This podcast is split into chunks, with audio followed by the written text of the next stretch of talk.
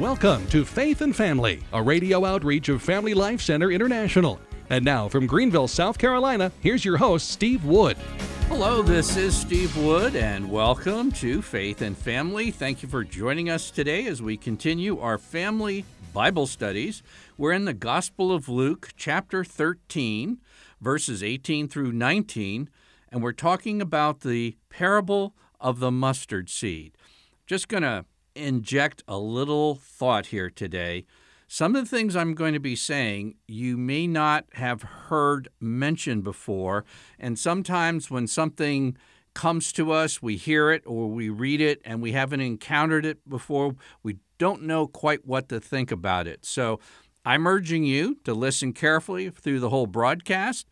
And for those of you who are listening on one of our wonderful Catholic radio stations, be aware as well, you can get the podcast of this on iTunes or Spotify and take a second listen to this episode 248. And here's the reason why. I'm assuming all of you want your children to join you in heaven, but in order for that to take place, your children are going to have to resist and avoid our culture's descent into darkness. So it's really important as a parent to understand the times and the culture you're raising your children in. And that's what we're going to try to do today, starting with the parable of the mustard seed in Luke chapter 13. He said, Therefore, What is the kingdom of God like? And to what shall I compare it? It is like a grain of mustard seed which a man took and sowed in his garden, and it grew and became a tree, and the birds of the air made nests in its branches. Now, stay with me. You're going to think I took a detour, but I'm going to take you back to the early 1600s in New England, and I'm going to be sharing with you the life and, more importantly, the thought of a man by the name of Roger Williams. His thought in this country, and actually in much of the Western world, is like a fruit that's now ripening to maturity, but it's taken about four centuries. Roger Williams was a very devout English Puritan but being a Puritan in England, he separated from the Church of England. And then he came to Massachusetts, the Massachusetts Bay Colony. Now, the Massachusetts Puritans wanted a Christian nation and a pure Christian church. Their idea of a city on a hill was like a type of New Jerusalem where church, state, and culture were all under a type of Old Testament type of arrangement. And Roger Williams dissented from this. He felt that the individual had the freedom to worship whatever God he or she wishes to worship in any way that person saw fit. Now, Roger Williams was kicked out of the Massachusetts Bay Colony and he went to nearby, what is today, Providence, Rhode Island, and formed a community there. And so Williams rejected the vision of a Christian state and ended up with a belief in a radical separation of church and state. And if you think of it this way, just put Williams in the context of what had been going on in, in, in this time period. You had the Catholic Church, and with the Catholic Church, you had Christendom, which brought basically Christ's kingdom, and that's what's talked about in the parable of mustard seed, Christ's kingdom. You brought it to Europe, but with the Reformation, you had a separation a separation from the Catholic Church. And part of that separation fueled the rise of nation states, with further separated from the Catholic Church, formed basically uh, national churches. So you had the Catholic Church, then you had the Reformation, the rise of nation states. So, where Roger Williams, his environment was in the Church of England, he separated from that, then went to New England Puritans who had separated from the Church of England, but Williams even separated further from the separatists. So this was extreme separatism, and he considered that the state was secular, that it did not apply to the commandments, that governments were simply agents deriving their authority from the, from the citizens. Now, while Williams was kicked out of Massachusetts and all the people who wanted to form a city on a hill and everything else, ironically, it was Roger Williams' vision that became the framework for the United States Constitution Bill of Rights. Okay? And the idea, it's not in the Declaration or the Constitution, but this idea of a wall of separation that uh, Thomas Jefferson talked about. Well, the first person to advocate it was Roger Williams. He talked about that wall separating church and state. And so his heritage is found, for instance, U.S. Constitution doesn't mention God, even though a lot of people think it does. It doesn't. Uh, Providence, Rhode Island's compact didn't mention God either, but they both mention the blessings of liberty. Now, what do they mean by liberty? There's different versions of this. But if liberty is the liberated self to determine from your own will, you know, if there is a God or isn't a God, or if there is a God, what you think he should be, or even today, what she should be, and how you should worship that God is all up to you. In other words, I hate to say it, but it's the gospel of self. It's the extreme idolatry in that you make a God of your own creation and you're free to worship him. Now, as one author describing this period put it, this period of, of American history, influenced by Williams, created the first place in the Western world, I would dare say the Christian world, where there was a radical separation of church and state. Citizens were free to believe in any God they wished or no God at all. Now, during the Middle Ages, where you had Christendom, you had a unity of culture, church, and state. All were under Christ. They saw Christ as the one who was Lord of all culture. It wasn't a perfect time, but there was a harmony. But when you came with the modern philosophies, the Reformation, you had separation, separation, separation, until you came to the extreme separation of Roger Williams that resulted in where we are today. And a lot of people are wondering, how do we become secular? Well, I think if you look to our history and you see that from its very founding, there was a desire amongst the Protestant founders and the deist founders wanting to have a basically secular state that they wanted such a radical separation between church and state, they inadvertently separated too far. Okay, that's the first part of today's topic. Now we're going to go back to that little parable in Luke 13. Jesus said, what is the kingdom of God like? To what shall I compare it? It is like a grain of mustard seed which a man took and sowed in his garden, and it grew and became a tree, and the birds of the air made nest in its branches. You think, ah, oh, what a nice little devotion for gardeners and bird watchers.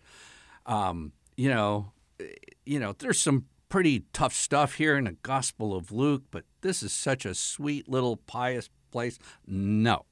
This is one of the most radical passages in the entire Gospel of Luke because Jesus was speaking to Jewish people who had a framework of the Old Testament.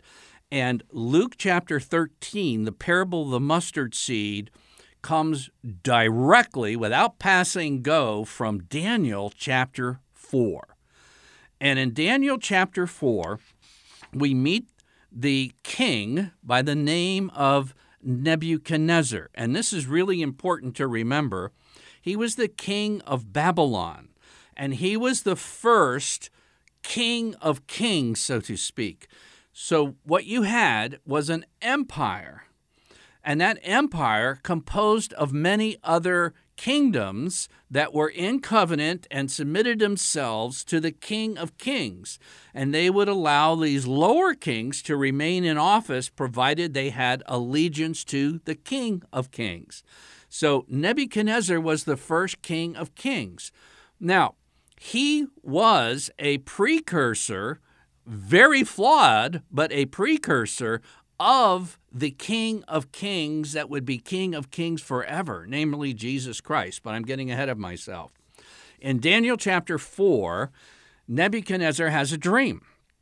And he says, The visions of my head as I lay in my bed were these I saw, and behold, a tree in the midst of the earth, and its height was great. Now go back to the mustard seed. I mean, if you really want to take over the world, you wouldn't think you would have a ragtag group of fishermen and people from Galilee to establish a kingdom on earth that will never end. And that's the mustard seed, the such insignificant beginnings that you, you basically would almost go unnoticed. But Jesus said it's going to become a great tree. And Jesus prefaced that parable the mustard seed by talking about what is the kingdom of God like? Well, the kingdom of God is reflected in a preview type of way in the first King of Kings. And he says, I lay in my bed, had this dream of a great tree in the midst of the earth, became strong, and its top reached to heaven, and it was visible from the whole earth. Its leaves were fair, its fruit abundant, and the birds of the air dwelt in its branches. What is that talking about? Okay, the King of Kings, that's Nebuchadnezzar, the kingdom Babylon, encompassed many nations. In other words, they were branches. These other nations, subservient to Nebuchadnezzar, were like the birds of the air who found a, a place, so to speak, in the world as part of this empire. And Daniel interprets the dream for Nebuchadnezzar, he says, The tree you saw, which grew and became strong, so that its top reached to heaven, and whose branches the birds of the air dwelt, it is you, O king. This is kingdom vision here. You have grown and become strong, and your greatness reaches to heaven. Now, I'm just going to give you a little preview on Luke 21, our companion radio show, we're going to be starting a study in the book of Daniel. You can't understand world history, you can't understand what Jesus was even talking about in the Gospels about the kingdom of heaven without studying the book of Daniel. But in any case, in Daniel chapter 7, we find that Jesus is going to establish a kingdom that never ends, unlike Nebuchadnezzar's. Okay? So, what I am saying is that Nebuchadnezzar was a preview of a great kingdom coming to earth. And that kingdom, again, was visible in what we now call Christendom. And although a lot of people uh, just kind of take for granted, uh, Roger Williams' religious freedom is just the way that Jesus is. Jesus intended everything to be, and really, when you talk about Roger Williams' religious freedom is a separation from the Catholic Church. It's a separation from the Reformation's national churches. It's a, even a separation from the Puritans' vision of a city on a hill. This is radical, radical separation, not cooperation. And by talking about Christendom, I'm not talking about the church dominating the state or the state dominating the church. Of course, there were fallen people in, in, in the days of Christendom during the Middle Ages where that was attempted, but there was a harmony. But now that has actually been shattered. And when you lose sight as Christ over all of life, over culture, over church, over state, and you start segmenting things and making parts of life secular, there are consequences to pay. And this brings me to my point for parents what happens to nations, old and ours, leaders and individuals, when God's kingdom plan is supplanted. And this is hard to say because I love living in the United States of America. I love our country. But what we adopt regarding Christ's kingdom as it relates to our civil government is not what Luke 13, the prophet Daniel, and the scriptures and medieval Christendom were all about. It is not. And what happens when you lose that? Well, if you go on in Daniel chapter 4, we're back to King Nebuchadnezzar. He started boasting, he became self focused. And there's a real danger when you bring religion down to a focus on yourself. You determine if God exists. And if he exists, what kind of God exists? And and what does he want? You make it up. That's what we have come to.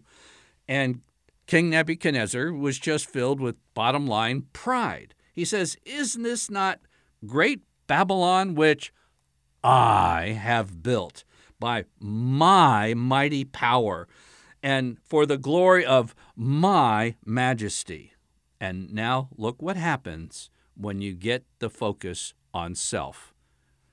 While the words were still in the king's mouth, there came a voice from heaven O King Nebuchadnezzar, to you it is spoken, the kingdom has departed from you, and you shall be driven from among men, and your dwelling shall be with the beasts of the field, and you shall be made to eat grass like an ox, and seven times shall pass over you, probably seven years, until you have learned that the Most High rules the kingdom of men and gives it to whom he will.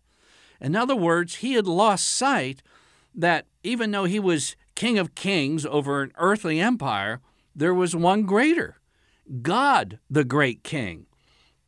And it says that he went and ate grass like an ox.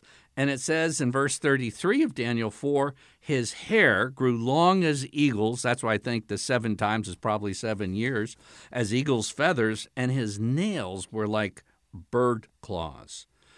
And this is part of the sentence let his mind be changed from a man's, and let a beast mind be given to him, and let seven times pass over him.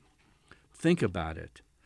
The consequence of failing to acknowledge the God of heaven over all of life, including civil government, is to lose your human reason and be given a beast's mind. The beast's mind is the end result of spurning God's kingdom and adopting some form of human pride, human autonomy, human self rule or self determination or determining right and wrong according to your preferences. And this isn't the only place in the Bible we find this. St. Paul, when he was summarizing the situation of the Gentile world in his epistle to the Romans, says this For all they, although they knew God, they did not honor him as God or give thanks to him, but they became futile in their thinking.